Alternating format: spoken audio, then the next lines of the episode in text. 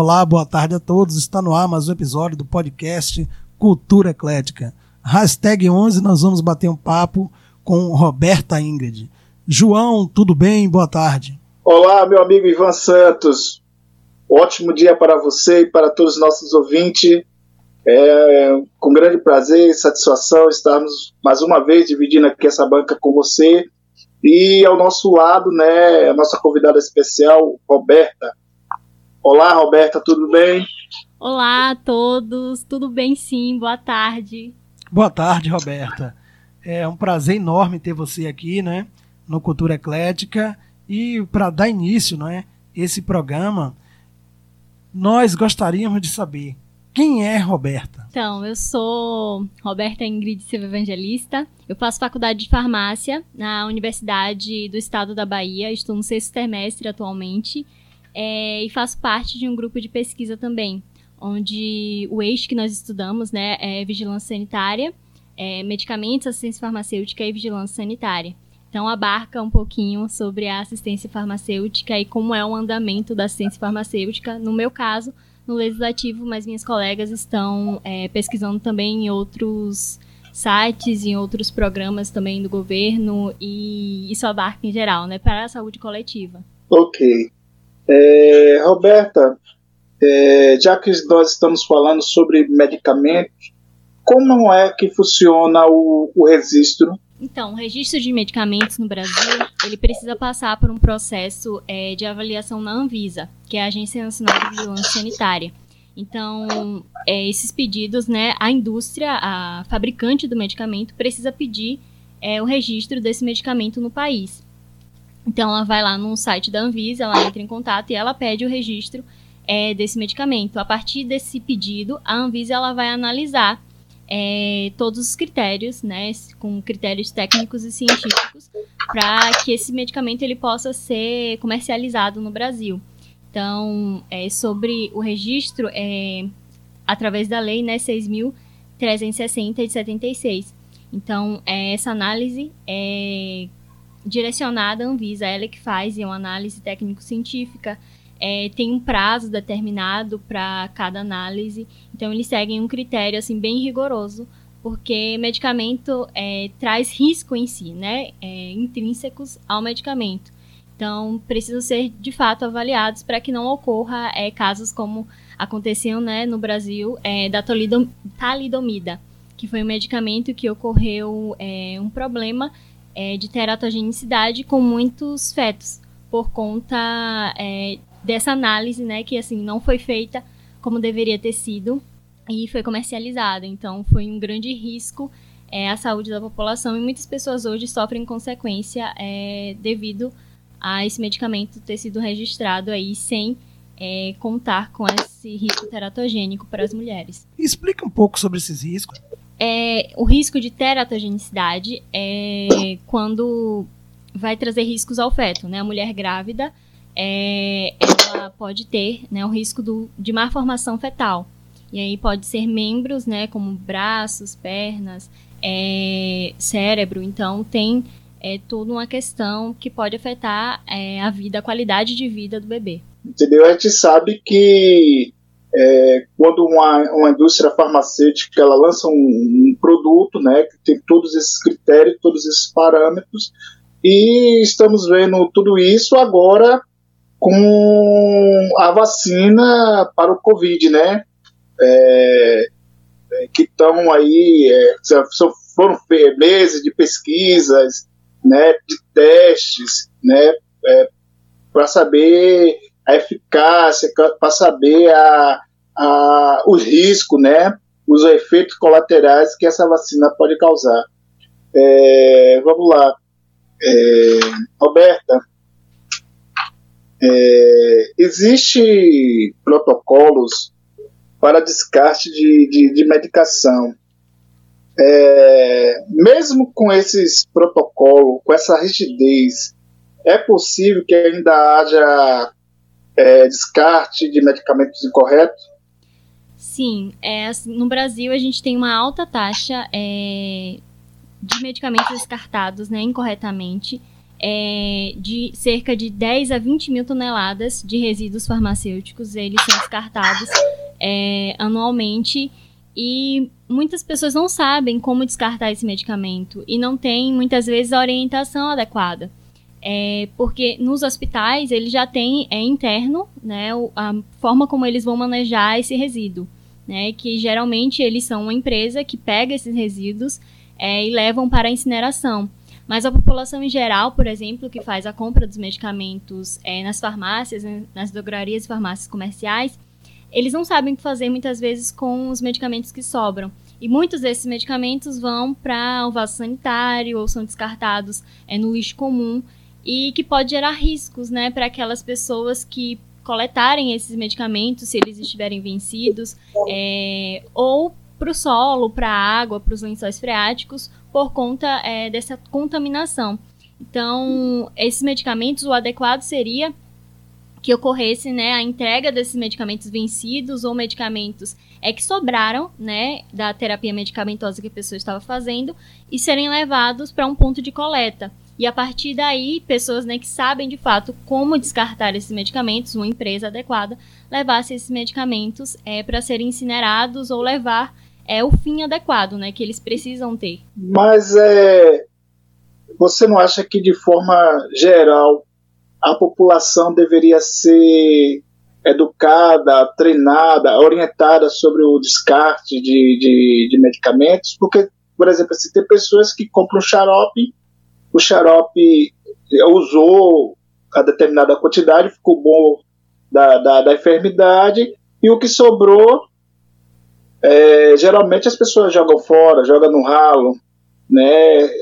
Eu acho que deveria ter assim, uma orientação, né? uma, uma política de, de, de, de comunicação, de marketing, é, para o descarte correto e para o a essa, coli- essa é, coleta reversa do, do, desses medicamentos, você não acha? Sim, sim. É, e é uma questão que está na Política Nacional de Medicamentos, né? É, que foi criada aí pela Lei três mil novecentos e dezesseis hum. de mil novecentos e noventa e oito.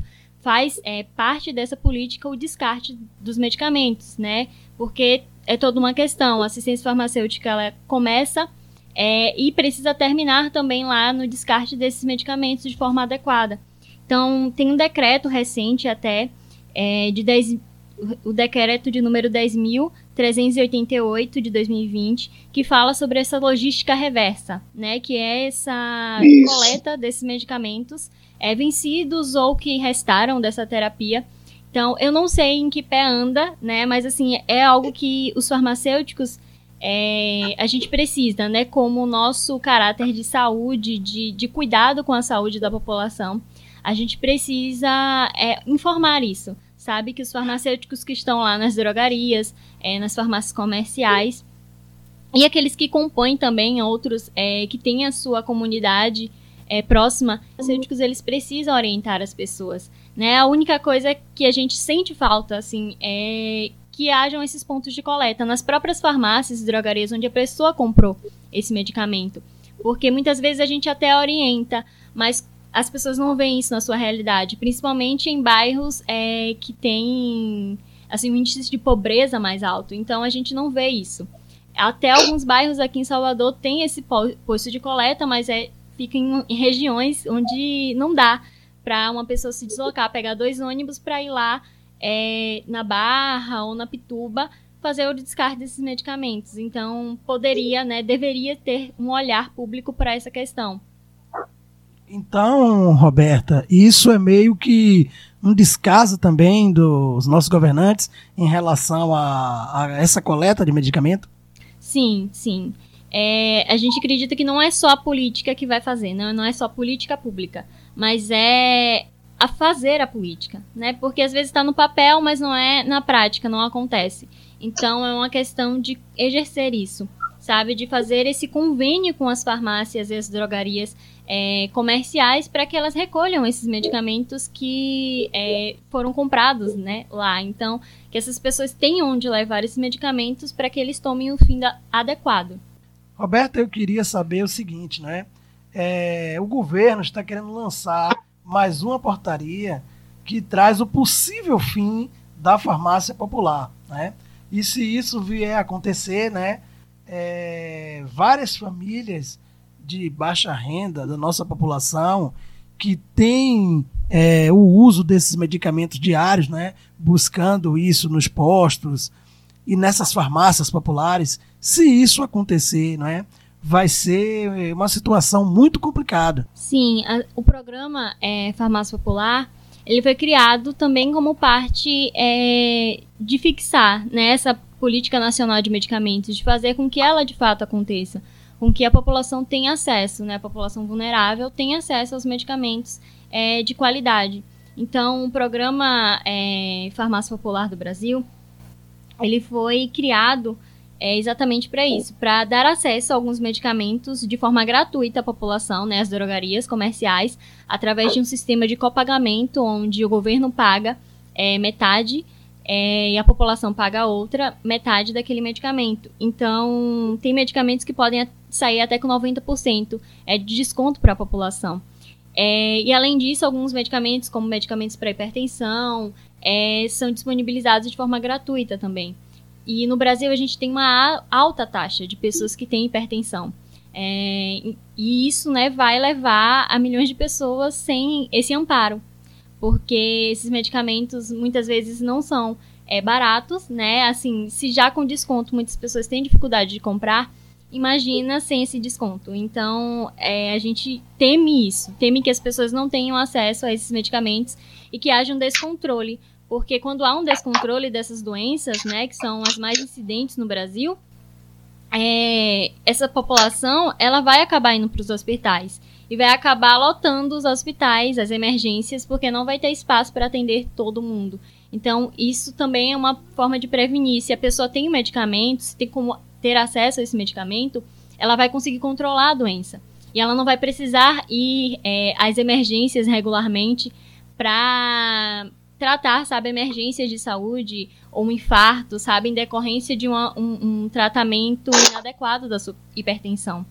E o programa, é, que é o Sistema Integrado de Planejamento e Orçamento, registrou que no ano de dois mil e quinze a dois mil e dezenove, e também é possível ver isso no ano de dois mil e vinte, é, que houve uma redução de dezessete por cento desse repasse, né, desse sistema de copagamento, onde a farmácia, é, é, onde o governo paga metade do medicamento e a população, né, o comprador, paga outra. Então, é, houve uma redução desse número de, de investimento, desse repasse de dinheiro. E isso vem decaindo ao longo dos anos. Roberta, é, você falando aí sobre é, farmácia popular, né, como o próprio nome diz, que é medicamento com custo É, muito abaixo do, do mercado, e são medicamentos que são de usos contínuos, né? As pessoas, como você citou, pressão alta, diabetes, né? Pessoas que dependem desse é, medicamento para viver. E é, eu estava vendo, lendo uma matéria semana e falando sobre o reajuste anual dos medicamentos, ou seja, é, todo ano o, o, o medicamento ele vai sofrer esse, esse aumento. E as coisas estão tão difíceis, porque o salário mínimo está em torno de mil e cem reais, só que com a inflação tudo caro.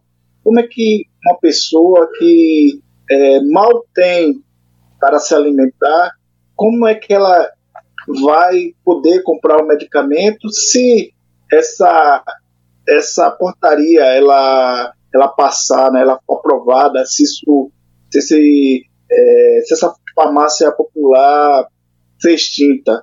Como é que nós, brasileiros, os pais de família, os idosos aposentados ou não, como é que eles iriam conseguir medicamentos se os próprios medicamentos eles sofrem reajuste? Isso. É, esse registro de medicamentos, ele é feito anualmente, é, geralmente no mês de abril, é, março, abril mais ou menos, é feito esse reajuste. É, o sistema, né, de reajuste desses medicamentos, é, é, em geral, né, para os outros é, alimentos e, e outras questões comerciais, é, é de forma diferenciada. Mas, ao vendo o aumento é, desses medicamentos, a população que não vai ter amparo desse programa vai ter mais dificuldade de comprar, é, com certeza, esses medicamentos que são básicos, né? Assim, porque é, os medicamentos que são disponibilizados também no sistema têm base na epidemiologia do Brasil. Então, se a epidemiologia do Brasil aponta que há muitas pessoas com hipertensão, com diabetes, com asma, é, então a O Brasil, né, é, o governo precisa prover isso, né? O, o governo precisa, é o provedor da saúde. Então, ele precisa atentar para isso, para que não ocorra um aumento do número de casos de pessoas que têm essas doenças, porque quando ocorre, né, esse aumento, a gente olha os riscos também. Porque se uma pessoa não controla muito bem a sua hipertensão, a sua diabetes, ela pode ter é, consequências, como, por exemplo, uma pessoa com diabetes ter uma diabetes desregulada, pode levar ela a, a ter, né, por exemplo, é, complicações, ter que ser internada. E, assim, imaginam uma quantidade de pessoas é, que tenham essas complicações, tenham que ser internadas, como a gente está vendo, né, um colapso na saúde é, nesses dias. Então, imagina isso com é, doenças que a população tem, sabe, que é da epidemiologia do Brasil, que são altos índices. Então, a gente vai ter um colapso nos sistemas. E por isso que a gente precisa prevenir, né? É, a gente precisa trabalhar com a prevenção. Então, esses medicamentos são disponibilizados também com a forma de prevenir que essas pessoas tenham complicações, tenham infartos, é, tenham complicações que tenham que ser internadas. E por isso, né, que a gente precisa ter um olhar para essa prevenção da doença, prevenção e cuidado, né, manutenção, para que essas pessoas não sofram é, danos. E é complicado tudo isso, Roberta, porque o que podemos observar, né, com as suas colocações, é que o governo não tem esse olhar, né? O governo, esse desgoverno, né, que eu nem costumo chamar isso de governo, ele não tem esse olhar, João, perante a toda essa crise que a gente está vivendo em relação à pandemia, e a gente está vendo esse descaso aí, né? Mas bem antes da pandemia, né, eu acho que é, essa situação e essa questão de medicamentos no nosso país, eu acho que é, várias situações, né, em relação a isso, vários governos que passou por, ali, por aí, eles nunca realmente eles tiveram um olhar, não é, com carinho para a saúde. Nunca tiveram, né? Eu acho que sempre faltou medicamento e sempre teve essa dificuldade dessa demanda toda. Por isso que a gente está vivendo tudo isso hoje dessa forma. Isso é a minha visão, né? É, Ivan, é, quando um, um paciente, né, o usuário do sistema SUS vai até uma consulta no postinho, né, ou no, no, no hospital qualquer, e sai de lá com a receita, né, passe na farmácia, compra, então pegue lá no, no postinho, é, pegue na farmácia do postinho esse tal medicamento. Gostaria de que Roberta falasse para nós ouvintes, né, para os nossos ouvintes, como é que é feita essa distribuição dos, dos medicamentos no SUS. E também, Roberta, a Ivan falou uma coisa, é, vem a faltar. Por que falta tanto medicamento? Às vezes você chega lá com uma receita com três, quatro medicamentos, só consegue pegar um. Aí você tem que correr ou então comprar, é, tirar do seu bolso para comprar aquele medicamento que faltou. Sim, é, os medicamentos é, a gente segue, né, pelo SUS uma lista, que é a RENAME, que é a Relação Nacional de Medicamentos Essenciais. É, nela consta todos os medicamentos que são disponibilizados a, pelo sistema de saúde à população, né, de forma gratuita. Então, nós temos é, duas, né, bases, o componente básico e o componente estratégico. O componente estratégico vai mais para aquelas doenças como tuberculose, hanseníase, então está mais ligado a essas doenças. É, diabetes também, como a, as insulinas, né, medicamentos imunobiológicos, são disponibilizados também por esse sistema. É, já esses medicamentos mais básicos, como medicamentos para hipertensão, também alguns para diabetes, como os antidiabéticos orais, é, e outros medicamentos que são disponibilizados também para dislipidemia, por exemplo, é, no componente básico. Então, eles seguem essa lista para aquisição desses medicamentos.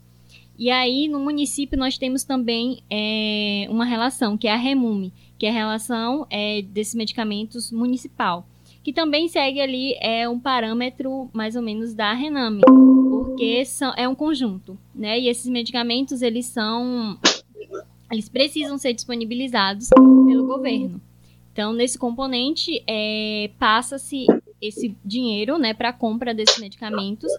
É, ele pode ser tripartite, que é o que a gente chama, que os três, é, as três esferas do governo, né, é federal, estadual e municipal, eles vão arcar para comprar esses medicamentos, é, ou o Estado, por exemplo, compra esses medicamentos e o repasse de dinheiro é feito pelo governo, é, pela escala federal.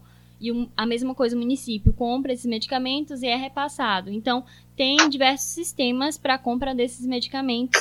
E aí, o que vai diferenciar é de qual sistema ele é, se ele é do componente estratégico ou se ele é do componente é, básico, né? Muitas vezes a gente vê isso mesmo, e principalmente em municípios, é, a falta desses medicamentos, né, nas redes públicas, né, nos postos de saúde, nas unidades básicas de saúde, é, e a gente tem diversas causas, né? É, como está sendo feito é, essa distribuição de medicamentos, né, nessa escala, como está sendo feita a compra, como está sendo feita a licitação para a compra desses medicamentos, será que ela está sendo feita é, de forma adequada pelo farmacêutico da unidade, ou se esses medicamentos, né, porque muitas vezes a gente faz o pedido, o farmacêutico faz o pedido, mas aí chega, não tem, vai demorar tanto tempo para chegar. Então, as pessoas, elas ficam à espera disso, né? Como muitas vezes, é, eu que tenho um caso na família de uma prima que precisa de um medicamento que é do componente estratégico. E aí, tinha que ficar esperando, às vezes, três semanas para que esse medicamento chegasse. E isso é, atrasa o tratamento das pessoas, isso desregula o tratamento das pessoas, né? Faz com que a doença fique desregulada também. Então, assim, é uma questão de gestão, sabe? Acho que quando nós temos bons gestores, é, por mais que hajam dificuldades nesse processo, né, de compra, de licitação, é, a, se, tiver, se for bem planejado, né? Se tivermos bons gestores, eles vão ter um planejamento adequado. Com esse planejamento adequado, esses medicamentos não vão faltar. Então, é uma questão de gestão. Né, porque não basta apenas a pessoa ser um profissional de saúde trabalhando nessa área, porque precisa ter o conhecimento científico, precisa ter esse conhecimento é, teórico, mas também precisa de ter é, uma pessoa que saiba gerir, e gerir bem. Então, nós precisamos não só de pessoas que, não só de profissionais de saúde nessas áreas, né, para compra de medicamentos, para esse processo todo de gestão, como farmacêuticos, é, mas profissionais também bem habilitados para isso, né, gestores, É, nesses processos, para que não ocorra a falta desses medicamentos. João, o, o que eu percebo às vezes, né, da falta desse medicamento, eu posso até estar leigo aqui na minha visão, Roberta, né? João, o que eu vejo é o seguinte, é, às vezes, né, é, em algumas esferas desses postos de saúde, das pessoas que estão à frente da saúde, às vezes os profissionais, Roberta, que estão na gestão para fazer essas compras e ser responsável por isso, às vezes são pessoas que não têm compromisso nenhum com a área da saúde e às vezes eles nem vêm dessa demanda, né? Eles nem vêm da formação da área da saúde. São pessoas que estão ali dentro por conta de cargos políticos, né? Que períodos de eleição acaba trabalhando para certo partido, para certa pessoa e assume essas secretarias e assume esses cargos sem ter compromisso nenhum, né, com, com, com a saúde. E às vezes nem ser profissional da saúde mesmo. Às vezes ser qualquer outro ali que está ali para tentar fazer essa mediação desse medicamento e acaba não dando conta disso. E também, muito bem pautado por ela, eu acho que é de gestão, né? Eles realmente... Há uma necropolítica aí, né? Há uma política de morte de ter mesmo um descaso com tudo isso, de não querer dar conta, porque eles sabem que quem necessitam desses medicamentos é uma população de baixa renda. Então eles fazem descaso mesmo, né? Na minha visão, em relação a tudo isso, é isso. É um descaso mesmo que os nossos governantes fazem em relação à compra de medicamentos. Tanto que agora, nessa pandemia, já está começando a tratamentos, né, para as pessoas que estão, para os pacientes que estão nas U T Is, né? Já está faltando medicamento. Um descaso, né? Sim, é um bom gestor é que a gente, que eu, é gestor que antes do problema surgir, né, se ele percebe que aquele problema ele vai surgir, então ele precisa é, já procurar. Não, o medicamento está com baixa no estoque, está quase acabando, então eu já vou me antecipar e já vou fazer a licitação para comprar aquele medicamento, porque não vou esperar faltar o medicamento para comprar ele, não, eu vou ter em estoque, né, o medicamento que é necessário, que eu estou vendo que há uma alta demanda para aquele medicamento, então eu vou ter esse olhar. Exemplo de, do que você falou, Ivan, mas Roberta, É, nós temos aí o, o próprio presidente da República, que em meio à pandemia, é, muitas vezes ele zombava da, da, da, da pandemia, muitas vezes ele, ele agia é, colocando dúvida nas pessoas, é, com comportamento errado, fazendo aglomeração, sem usar máscara, é, praticamente zombando da ciência. Né, a gente temos aí que é, durante a pandemia já foi trocado de vários nomes é, no Ministério da Saúde, né, e a cadeira sempre rodando e ninguém traz uma solução. Foi falta de oxigênio lá em, em Manaus, Rio Grande do Norte também. Roberta, sem levantar bandeira alguma, como é que você, brasileira, eleitora, estudante de farmácia, mulher, como é que você vê o atual momento político da nossa nação? Acho que tem sido levado, né, é, é, principalmente essa questão da saúde, uma questão que era para ser essencial, está sendo levada para um jogo político, né, um jogo, um, um parecer, uma guerra é, entre políticos, né, esquerda, direita, sem se pensar na saúde de fato da população, porque seguindo a ciência, né, nós, como farmacêuticos ou profissionais de saúde, nós precisamos seguir é, aquilo que a ciência está nos dizendo. Nós não vamos poder passar o medicamento é, para a população que a gente não sabe, a gente não tem certeza, porque não foi é, descoberto nas pesquisas se, de fato, o medicamento é, combate, né, aquela doença. Então, nós não podemos é, fazer isso como uma responsável é, de fazer isso com a população. Sabe, a gente passar um medicamento que a gente não tem a certeza. É, nós sabemos, né, que os médicos eles receberam essa liberdade é, e é um uso que a gente chama o uso off-label, por exemplo, da ivermectina, da, cloroqui, da hidroxicloroquina, da cloroquina é, e azitromicina para o tratamento da Covid. Né? É um tratamento off-label. Os médicos têm legalidade para poder prescrever esses medicamentos como uso off-label. É, mas a nossa preocupação é que muitas pessoas é, foram correndo para as farmácias comprar esses medicamentos, né, como a cloroquina. Tem é, outras doenças precisam desse medicamento, sabe? São pessoas que necessitam, né, desse medicamento para sobreviver, para controlar a sua doença.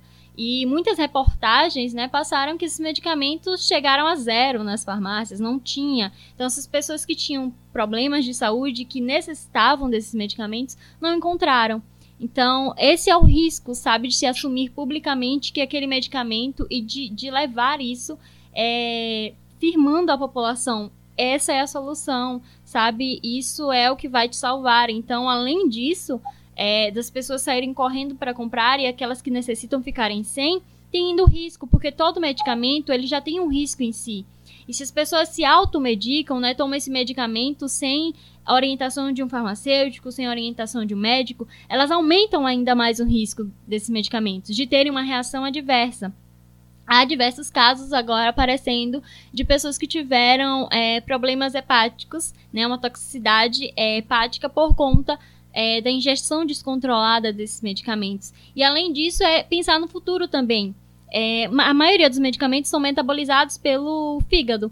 Então, se no futuro essas pessoas podem ter algum problema por conta disso, é, e os rins, né, que eliminam esses medicamentos, se no futuro se essas pessoas estão tomando esses medicamentos de forma descontrolada, é, a, quantas vezes eles querem no dia, sem saber de fato como é essa posologia, É, qual o risco que vai ter futuramente, né? A exemplo dos antibióticos, é, nos Estados Unidos já tem megabactérias, né, que são chamadas por conta é, do uso desenfreado de antibióticos é, pela população. Então, a gente teme que isso também possa ocorrer no Brasil, por conta desse uso descontrolado é, desses medicamentos, e a população sem, sem, assim, tomando como se fosse água, né? Sem entender que aquilo tem um risco. Então, é, essa é a crítica, né, que a maioria dos profissionais de saúde fazem, porque tudo isso traz um risco, sabe? O medicamento tem um risco em si, que é muito pesado, sabe? Que traz muitos, que pode trazer num futuro, se não trouxer agora, num futuro,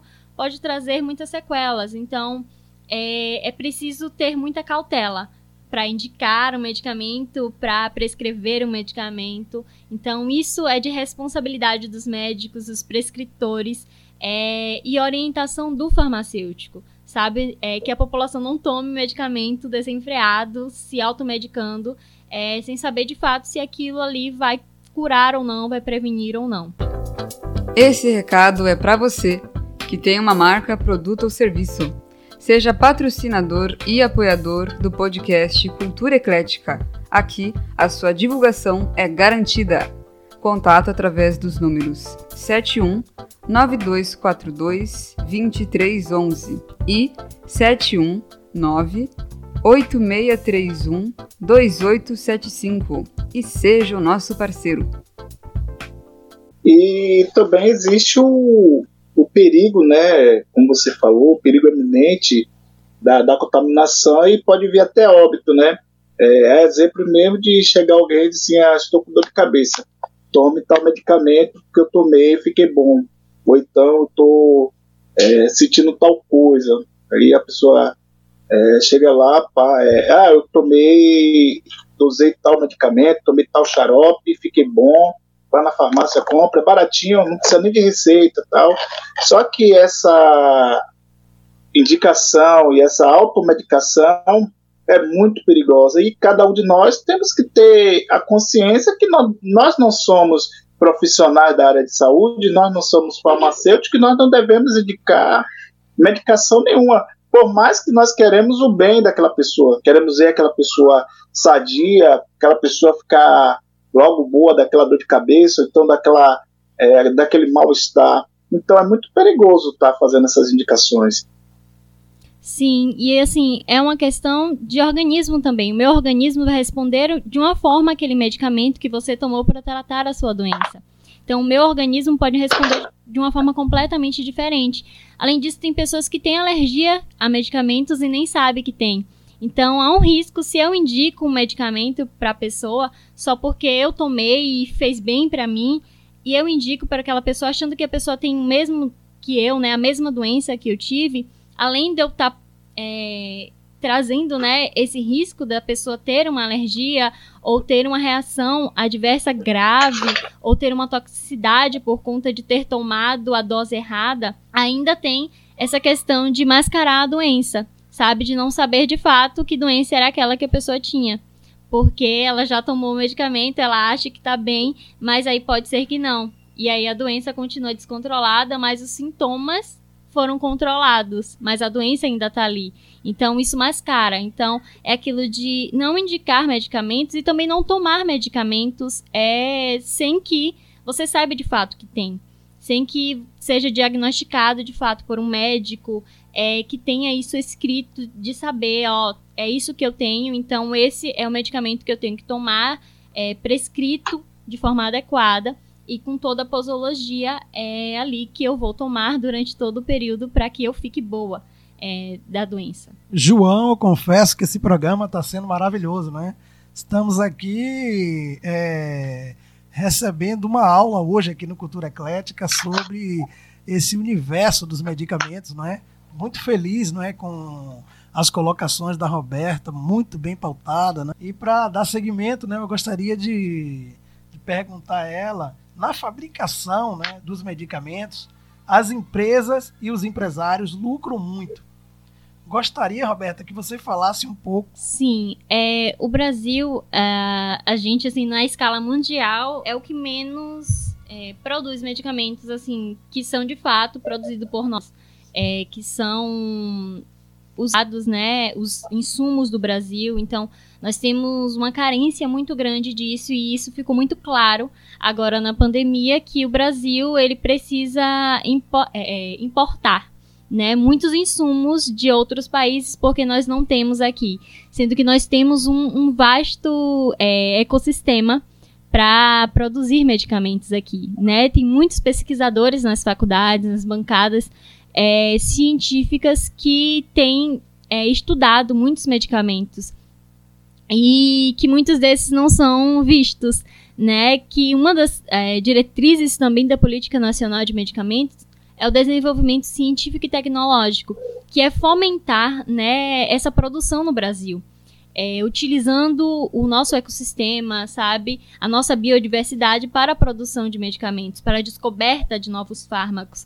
É, e esse processo, né, de, de fabricação desses medicamentos segue, é, como, por exemplo, as vacinas, né, que é um estudo em laboratório, um estudo pré-clínico, e aí depois a gente passa a fazer um estudo clínico, né, com a população, com a amostra, para saber se aquele medicamento de fato é, é seguro, é eficaz. Então, passa por todos esses processos, como a vacina passou, é, para ser aprovado. E muitos, muitas indústrias, né, ganham muito em cima disso, porque esses medicamentos, esses novos fármacos, como a gente chama, é, são registrados é, como medicamentos de referência, que são os medicamentos que, por exemplo, possuem a patente, que é a... Quem produziu, né, o medicamento, a indústria que produziu, retém a patente, que é o direito sobre aquele medicamento. Então, ele vai ganhar em cima disso, né, em cima dessa patente. Todo medicamento que for vendido, o dinheiro vai para a indústria que patenteou aquele medicamento. Entendi, sim. Entendi. E é, é, sobre, sobre, sobre essa ótica, né, sobre essa visão que nós temos é, sobre os medicamentos, gostaria de perguntar à Roberta, É, acho que essa pergunta era até sua, né, Ivan? Mas eu vou fazer. Qual a diferença de medicamentos é, convencionais e os é, convencionais manipulados e genéricos? Gostaria que ela é, desse uma pincelada sobre isso aí. Pronto. É, os medicamentos, por exemplo, os que eu falei, os de referência, são esses medicamentos novos é, que passaram por um estudo clínico, um teste clínico é, e que foram patenteados, por exemplo, por uma indústria. Então, esses são os medicamentos é, de referência, é, que são chamados, né, famosos de marca. É, e aí vem os nossos, que são muito importantes também, É, principalmente porque o preço deles é mais baixo, né, na venda nas drogarias, é, que é o genérico. Medicamentos genéricos são aqueles medicamentos que são iguais aos de referência, que possuem o mesmo, no, é, o mesmo princípio ativo, que possuem o mesmo processo é, para comprovar a segurança e eficácia. Ele foi feito exatamente a partir desse medicamento de referência. Então, ele só retira... É, o nome é, comercial. Ele não vai utilizar o nome que o medicamento de referência utiliza. Ele vai utilizar o nome do princípio ativo que é utilizado é, no medicamento. Então, por exemplo, é, nós temos o Torcilax, mas o medicamento de referência vai ter um outro nome. É, e aí a gente vai ter, por exemplo, o medicamento... É, que o nome dele é comercial e, e a gente vai colocar o nome do princípio ativo. Então, o genérico é aquele medicamento que é igual ao de referência, mas vai ter o nome do princípio ativo. E ele é, teve o mesmo processo de fabricação que o medicamento é, de referência. E temos um medicamento que é o similar. O similar, ele é um medicamento que ele vai ter o mesmo princípio ativo que o de referência, só que o processo de produção dele é, pode ser diferente. Como, por exemplo, ele pode ter o tamanho dos comprimidos diferente, a forma do produto diferente, é, o prazo de validade também pode é, ser diferente, a embalagem, a rotulagem. Então, o medicamento similar ele vai diferenciar nisso é, do medicamento de referência. E os medicamentos manipulados... É, eles seguem um, um, um processo de produção diferente, né, dos medicamentos na indústria. Geralmente na indústria, esses medicamentos eles são é, produzidos por máquinas, né? É, todo o processo de produção é através de máquinas. É, na manipulação, né, nas farmácias magistrais, esse medicamento geralmente é, ele é feito, produzido por pessoas. Então, eles vão utilizar muitos é, que a gente chama é, drogas, né, que são os, os insumos é, secos das plantas. Então, vai ser muito utilizado isso, é, esse insumo seco da planta para a produção É, desses medicamentos que a gente chama fitoterápicos, que são medicamentos que têm com base em plantas. É, e, além disso, os manipulados, eles podem também ter outras formas, né? É, podem ser cremes, é, géis, até chocolate nós temos, né? É, forma farmacêutica em, em chocolate. É, e esse processo é diferente. Até o processo de... as boas práticas de fabricação, né? Então, a gente tem é, legalidade também para isso. Temos um R D C, temos é, um guia é, de boas práticas de fabricação para manipulação.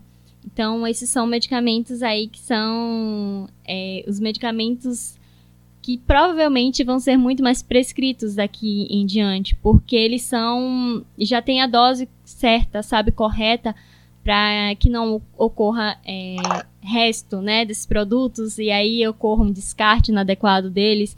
Além disso, a posologia, é, a concentração desses medicamentos também vai ser adequada é, a cada paciente. Então, eles são mais caros, é, sim, sabe? A gente percebe que o processo, né, também de fabricação e tudo, e eles são um pouco mais caros.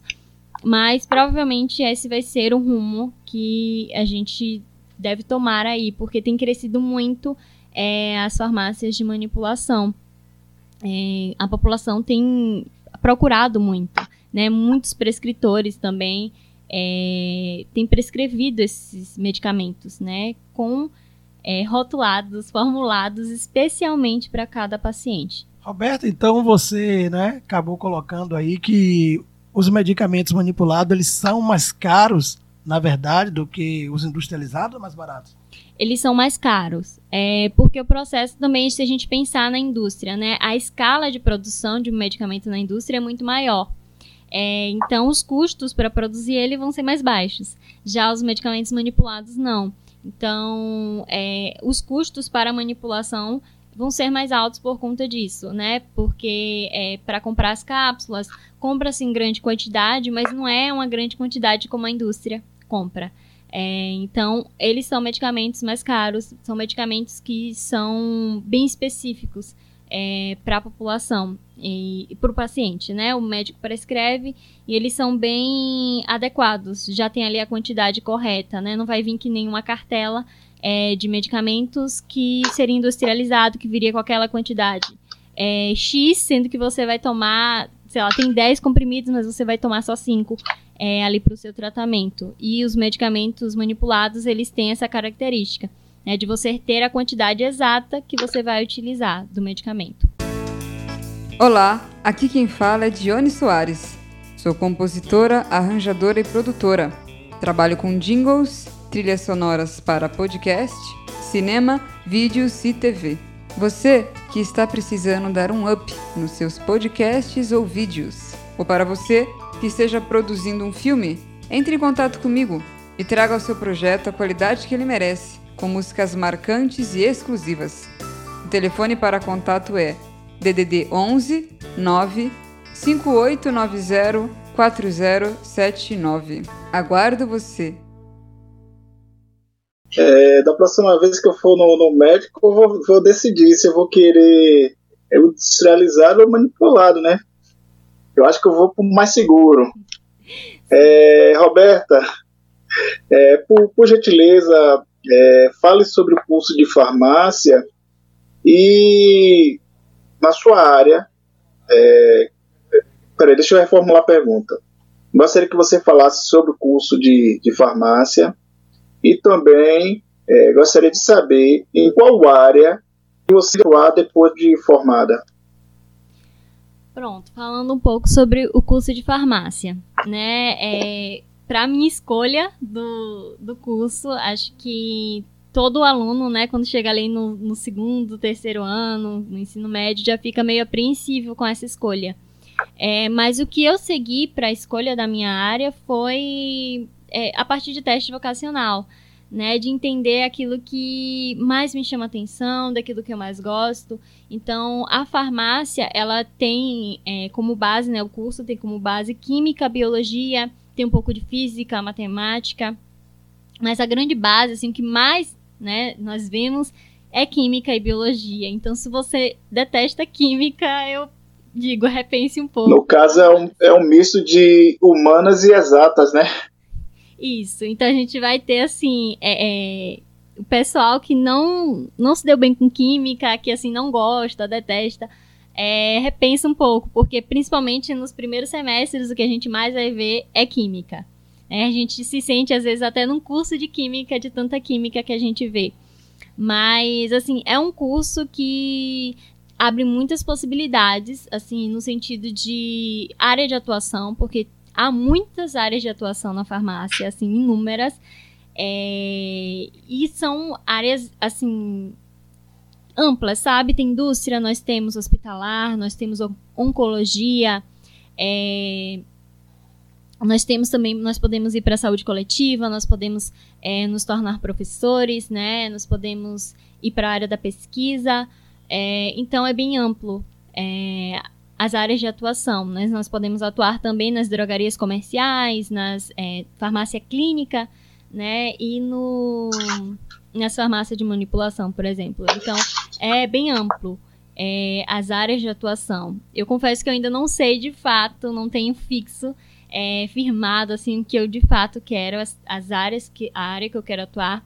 Mas estamos aqui provavelmente entre hospitalar, ali, farmácia clínica, é, algo nesse, nessa área, né? Oncologia, talvez. Então, ainda não tenho firmado, assim, né? Ainda tem um caminhozinho para percorrer até o fim do curso, que são dez semestres, então são cinco anos é, pela universidade estadual.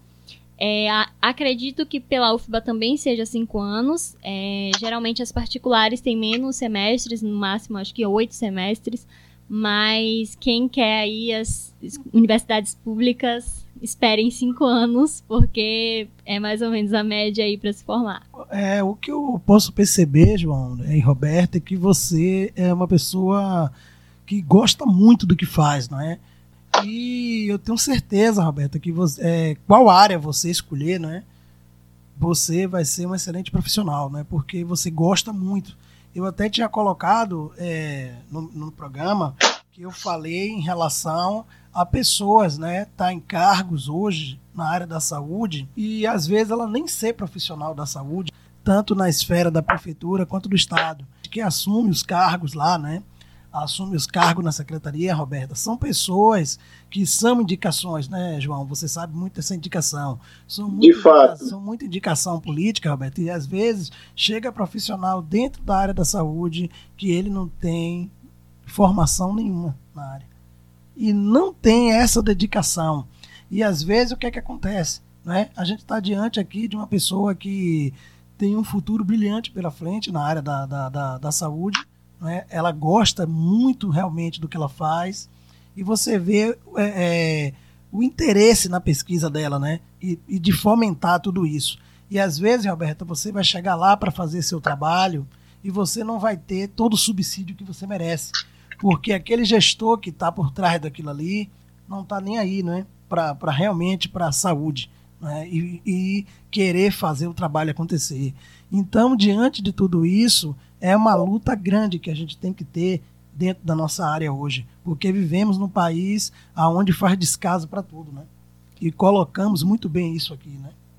Sim, é, é uma questão que é aquilo, né? Não basta ser gestor, precisa ser ali um profissional é, na área da saúde para entender de fato como funciona essa área, sabe? Como é, quais são os critérios. Muitas vezes as pessoas que estão ali trabalhando não sabem nem como esses medicamentos eles são é, avaliados, sabe? Com base em que esses medicamentos são disponibilizados, o que está lá na lista, é com base na epidemiologia do país, sabe? Da região, como é que está a questão das doenças lá, é, qual é o nível de incidência dessas doenças. Então, é com base nisso é, que esses medicamentos eles são disponibilizados, né, com base nessa demanda que há da saúde nessa população. Então, é necessário que tenham essas pessoas com esse olhar para a saúde, que entenda daquilo que está fazendo, sabe, que entenda a sua posição no cargo e que faça isso é, dessa, da melhor maneira, né, possível. Porque a gente sabe que há é, bons gestores trabalhando e que encontram inúmeras dificuldades é, de trabalhar. Mas se esse gestor já é capacitado, já é ali da área da saúde, já vai entender, por exemplo, termos técnicos e questões técnicas muito mais fácil, muito mais rápido, e vai tornar todo o processo é, de gestão, né, de, de organização é, mais fácil, né, para aquela pessoa, porque ela já entende o sistema, já entende o que é que acontece ali. Então, é, isso é o que está, por exemplo, se criando hoje é, nas universidades. Não é só um olhar para saúde, por exemplo, só ali a doença, não, é um olhar também para a população, é um olhar para a pessoa que porta a doença, né, de acolher, de entender, de ajudar essa pessoa. Por exemplo, nós profissionais de saúde tem é, um estigma de que nós somos os profissionais do medicamento, e não é, é, nós não estamos ali só pelo medicamento, sabe, a gente não vai cuidar do medicamento, a gente vai cuidar da pessoa que utiliza aquele medicamento. Então, a gente vai orientar aquela pessoa a tomar o medicamento da forma correta, a gente vai guiar essa pessoa, sabe, que ela, com aquela prescrição que ela está utilizando, porque muitas vezes pessoas não sabem nem ler, nem escrever, é, são idosos que não compreendem muitas vezes aquilo que o médico falou para elas na consulta. Então, o profissional, o farmacêutico está ali na farmácia exatamente para isso, para orientar a pessoa, para deixar bem claro para ela como é que ela vai tomar aquele medicamento, o que é que ela vai fazer se ela sentir alguma coisa, sabe, retorna no médico ou não, volta aqui, sabe, que eu vou te orientar direito. Então, é isso, não é só sobre o medicamento, é sobre tratar a pessoa, é sobre guiar a pessoa para que ela tenha autonomia sobre a doença dela, para que ela saiba como controlar a sua doença, porque ela é a portadora da doença, ela está sentindo os sintomas. Então, vamos ensinar essa pessoa a como monitorar a sua doença, sabe, a como tratar ela da forma adequada. É, Ivan, Roberta falando aí sobre, sobre gestão, eu lembrei que, assim, é, na maioria das vezes, é, à frente de hospitais, de clínica, de, de laboratórios, são realmente pessoas ligadas à área da saúde, são médicos, são é, pessoas que são enfermeiros, porque realmente sabe ali as patologias, sabe os procedimentos e sabe é, os termos técnicos, né? A exemplo disso, uma pessoa que cursou administração, ela precisaria de se especializar em um curso da área de saúde para ele estar atuando na na gestão hospitalar, na gestão de algum estabelecimento ligado à área da saúde, porque o administrador ele está habilitado a gerenciar a empresa, mas quando se trata de saúde, ele sim, aí precisa de, é, de curso, precisa de complementar, ele precisa é, mergulhar na área da saúde para que ele venha estar trabalhando com visão, de acordo com as normas e as diretrizes do governo e das agências reguladoras. Isso, e assim, na, Roberta, no uso de farmácia a... atualmente, nós temos, é, eu estou fazendo no momento uma, duas matérias, né, que tem a ver com esse processo de gestão, que é gestão em farmácia, é, e processos econômicos em farmácia. Então, a gente também recebe é, esse treinamento, né, assim, é, é, esse direcionamento na faculdade. É, nós somos ensinados a fazer a gestão é, de forma adequada, porque também nós podemos atuar como gestores de saúde, sabe? Um farmacêutico, ele pode atuar, por exemplo, na gestão de uma unidade básica de saúde. Ele não precisa necessariamente estar na farmácia ali distribuindo, né, dispensando os medicamentos. Ele pode estar na gestão da unidade, ele pode estar na gestão de um hospital, né, ou ele pode estar na gestão de uma área, como é, os centros, né, que distribuem medicamentos aqui, é, por exemplo, em Salvador, ou no estado, ou quem sabe a nível federal. Então, nós podemos estar nessas áreas. E eu acho que o, o farmacêutico, ele é o profissional adequado a estar nessas áreas, né, de dispensação de medicamentos, é, nesse processo de logística de distribuição de medicamentos. Porque nós entendemos disso, né? Nós entendemos do medicamento porque nós passamos a nossa faculdade inteira, desde o momento que nós entramos, nesse contato com o medicamento, de entender todo esse processo, né? De ter toda essa visão é, do medicamento e da saúde. Então, é, nós somos os profissionais habilitados para fazer esse manejo. Então, eu queria que você deixasse dicas agora, né? A Cultura Eclética sempre procura saber o que é que você anda lendo, Roberta, o que é que você anda ouvindo, e o que é que você anda assistindo aí de filmes, séries, nesse período? É, tem um filme que fala exatamente sobre o sistema de saúde. É, o nome do filme é S O S Psycho. É, e ele é muito bom, ele fala muito dessa visão é, dos sistemas de saúde em diversos países. Então, ele traz uma visão assim extraordinária de quando você vê aquilo que tem nos outros países, o que é que está acontecendo na saúde dos outros países, você fica, gente, por que é que a gente não consegue fazer isso dar certo no Brasil? Né? Porque o Sistema Único de Saúde, ele foi base para muitos outros países é, fazerem os seus sistemas de saúde, sabe? De, de colocarem ali, de organizarem os seus sistemas. É, e o nosso não, não parece não funcionar, sabe? A gente tem uma dificuldade muito grande em fazê-lo funcionar. Então, traz essa visão extraordinária, sabe? De um sistema de saúde que você fica, assim, boquiaberto com aquilo que acontece é, nos outros países.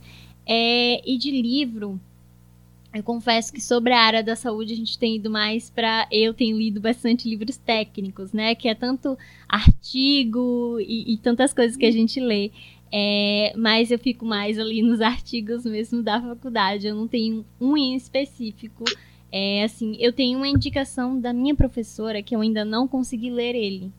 Porque é tanta demanda que a gente tem que muitas vezes a gente não consegue ler tudo que a gente gostaria de ler. É, o livro é O que é o Medicamento, de Felipe Pignar. Então, ela fala sobre as verdades sobre o laboratório farmacêutico. Então, traz essa visão aí ampla e responde muita coisa sobre o que é esse processo, né? O que é o medicamento, esse processo de fabricação, é, da indústria. Então, quem é essa indústria? Então, traz essa visão é, muito grande que, inclusive... Foi minha professora de assistência farmacêutica, que é uma das matérias assim, que eu gostei muito, é, que me indicou. E o que é que você anda ouvindo? Ouvindo. É, eu confesso que eu escuto muita música, nem sempre tem a ver assim, com a farmácia é, em geral, né? Mas eu gosto muito de, de fazer, né, como um versículo que tem na Bíblia, é trazer à minha memória aquilo que me traz esperança. Então, eu costumo ouvir músicas que tocam muito a minha alma, que é, trazem boas emoções, principalmente no momento que a gente está vivendo, né, de trazer as, à memória as nossas boas lembranças, e uma boa música traz é, bons sentimentos, né, uma boa música, um bom som, traz muitos bons sentimentos para nossa vida. Tenho ouvido. É, uma das que eu tenho escutado bastante é Lumeopídio. Ela é aqui do Brasil. E tenho gostado, né, principalmente do, do álbum que ela que é um pouquinho mais antigo, mas que são músicas bem animadas, bem alto astral, é, que são bem agitadas, assim, dá para dançar. É, então, são as que eu tenho escutado muito, né? São essas músicas. João, é, para os ouvintes, não é, do Cultura Eclética, a Roberta também é cantora, não é? Ela canta música gospel, tem um trabalho vocal incrível. Eu, particularmente, não posso falar, mas eu já ouvi, não é? E tem uma voz sensacional. E fica suspeito de eu falar, não é, por estar ligado à música, João. Mas, assim, deixo a dica para os ouvintes que ela futuramente volta, né, para a gente bater um papo sobre a música gospel. Com certeza. O trabalho vocal brilhante que ela faz, João, né? Tá? Com certeza, as portas estão sempre abertas. E eu sou suspeito de falar, né? Eu já ouvi alguns áudios dela, já vi alguns vídeos. Ela tem uma voz sensacional e canta muito bem. Em breve, eu espero que ela retorne. Qual é a sua visão de futuro, né? E, assim, o que você pensa de deixar de contribuição para essa humanidade, né? É, já que nós estamos vivendo um momento tão tenso, tão difícil, né? E Você é tão jovem, tão nova, já está aí já ingressando na sua carreira. Qual é a sua, qual, o que você pensa a respeito disso? É, assim, eu acredito muito, né? Como é, Ivan já falou, eu sou cristã, então eu acredito muito no amor, né? No amor de Deus. E ele é o que nos move, né? O que me move. Então, eu acho que eu deixo isso, né? Esse é o legado que eu quero deixar de uma pessoa que foi apaixonada por Jesus e que pôde experimentar esse amor dele e compartilhar esse amor, sabe? Compartilhar esse amor, principalmente na minha área de atuação, na minha profissão, é algo que eu quero muito, é compartilhar esse amor, esse cuidado às pessoas, é acolher elas, sabe? Compreender as suas dificuldades, porque muitas vezes... É, as pessoas elas estão precisando apenas serem ouvidas para que o processo de cura delas se inicie. Então, é isso que eu quero deixar, sabe? Esse cuidado, esse acolhimento, esse amor é, que eu quero futuramente passar para os meus pacientes. Muito lindo, né, João? Podemos observar e podemos ouvir, né? E ter a honra de ter Roberta aqui conosco, de ela despejar, né, todo esse amor nessa tarde, esse carinho imenso que ela tem por essa formação dela. Claro, né? E, e por colocar isso pra gente de forma brilhante. Eu gostaria de agradecer a ela e foi uma tarde muito prazerosa, assim, muito feliz, né? Porque estávamos conversando antes sobre isso, né? Foi quanto foi trabalhoso fazer esse programa e pra mim, né? Particularmente, que eu sempre falo isso para você, né, João, a área da saúde é uma área muito complexa e uma área que a gente tem que olhar com um carinho grande. E todas as pessoas que estão passando por aqui estão deixando um legado muito grande para as pessoas que nos acompanham, que ouvem esse podcast. Muito obrigado mesmo, Roberta, por... Foi uma aula, né? Para mim foi uma aula em relação aos medicamentos. Eu aprendi muito nessa tarde. Com certeza, Ivan. Foi uma tarde... produtiva, maravilhosa. Aprendemos muito, né, sobre a indústria farmacêutica, sobre as diretrizes, né, que, que regulamentam, né, a distribuição de medicamentos.